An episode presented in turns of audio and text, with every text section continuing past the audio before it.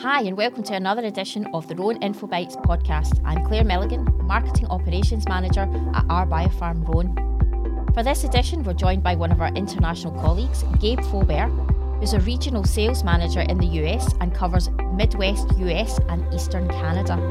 And we're going to be talking about multi mycotoxin analysis.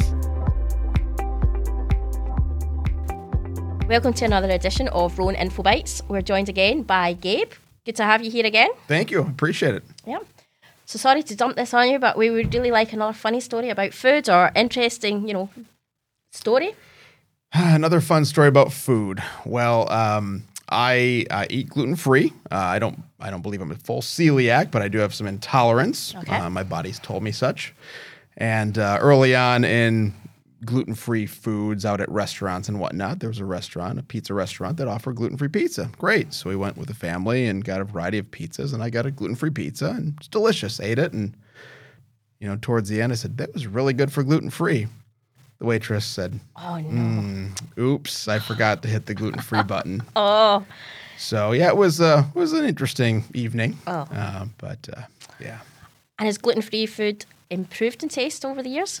Oh, absolutely, certainly, yeah, yeah. The the food science has caught up, and lots of options, and uh, and and really, you know, they, they do a good job. As a matter of fact, I would say gluten free Oreos are actually better than regular. Well, there you go.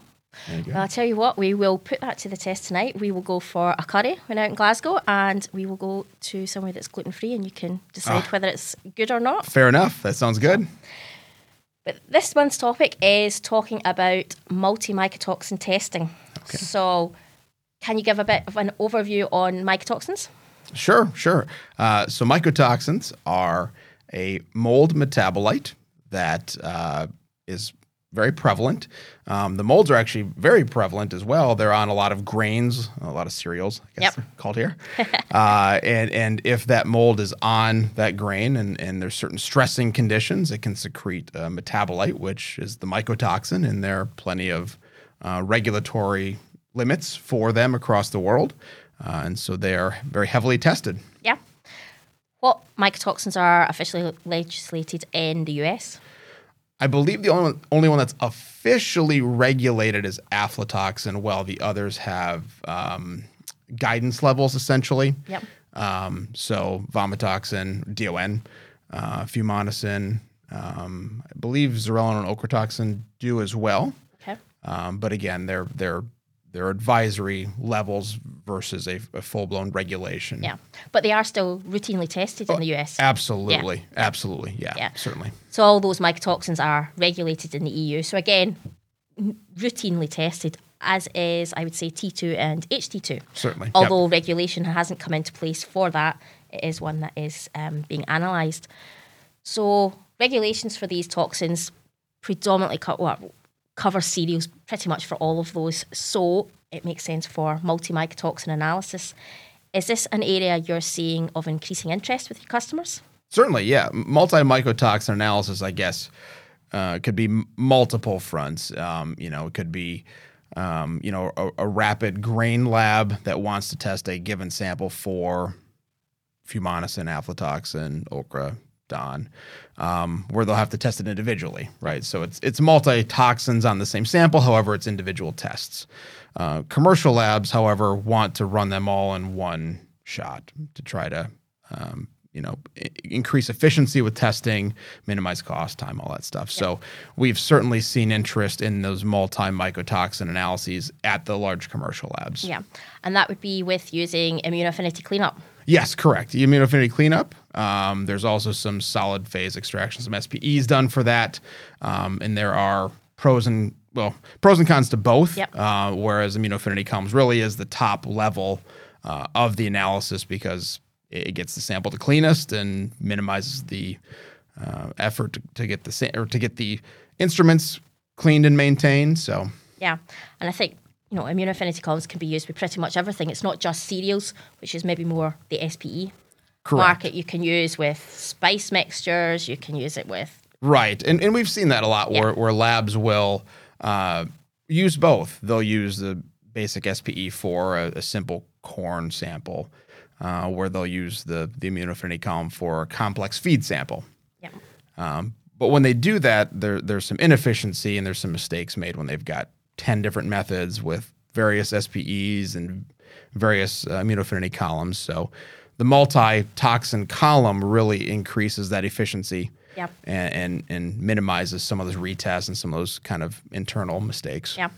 So obviously we have a relatively new product. It's our 11 plus Myco MS Prep, which is, as the name suggests, multi-toxin, covers the, the regulated mycotoxins of interest. Can you give a bit of an overview of how an immunoaffinity column works? Yes, you're testing me here. I should ask you that I question. know, there you go. All right, see if I pass the test. All right, so immunoaffinity columns are an antibody loaded uh, plastic barrel column, if Yep. you will, um, that you will put a sample extract through. When that extract passes through uh, and interacts with those antibodies, if the toxin is present, the antibody will grab the toxin and let the rest of the sample pass through. Yep. Uh, at that point, you'll kind of wash that with some uh, buffer, usually, um, to clean up whatever leftover matrix uh, is in there. And then you'll elute. You'll put a, uh, an aggressive solvent typically through that column to have it release the mycotoxin, and you can concentrate it. You've cleaned it and you've concentrated it, making it easier to detect. Perfect. 10 All right. of 10. Ah. There you go. You've earned a beer with your, your curry tonight. Fantastic. Thank you. So yeah, as I say, there's a lot of labs looking at similar products to our 11 plus Myco MS Prep um, because there are a lot of advantages. And I think, you know, um, just like being in the home, everybody wants to make things as easy as possible, you know, to make it quicker. It's the same in, in the labs, really, isn't it? Absolutely, it is, especially with the. There seems to be have, seems to have been more turnover with lab staff.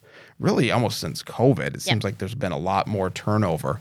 Um, so if you can create more efficiencies in the lab, not only is it easier to train, uh, but there's just less mistakes overall, and and the quality of analyses going out the door if you're a commercial lab increases, and that's that's brand. I mean, that's protecting your brand. No, that's it. And I think, um, again, one of the benefits of immunoaffinity cleanup is hopefully it reduces the amount of samples you have to, to reanalyze. And with multi-toxin analysis, you can get re- results reported quicker. You know, you've got one extraction, one product to work with. You know, you can offer this 24-hour turnaround time Sure. more often if needed. Well, and and another point to the immunoaffinity column is that the need to use special standards or special matrix matching goes away. Yeah. Um, some of the other cleanup options, dilute and shoot SPEs, really require matrix matching or uh, using special standards Yep. to to make sure your analysis is accurate. That's not required for immunoaffinity columns. Yeah, and yeah, there's many publications now out there on the market to to demonstrate that immunoaffinity columns gives you really nice clean elutes that you don't need these isotopic standards or or uh, reference materials to correct for recovery. So Absolutely, yeah, it's a pure recovery at that point, Exactly. not a Yeah. not a recalculated recovery, if Yeah. you will. And again, you know, you've been with R-Biopharm just as long as me. There's, um, we spend a lot of time working with um, and developing application notes to make it easy for the customer so that they can literally plug and play. If they take the box, they've got the method, and should be able Sure. to get running with the product pretty quickly. Yeah, on the sales side, which is which is what I'm on, uh, it's very easy for for us to have a conversation with someone who's doing something exotic, and it's it's very rare that we don't have any experience with Yeah. that, Yeah, and that's very helpful on on the sales and marketing side. So thank you. definitely. Yeah. Well, I think that's it for another edition of the Rhône Info Bites. Thanks again for being our guest, and until next time. Thank you. Perfect. Thank you.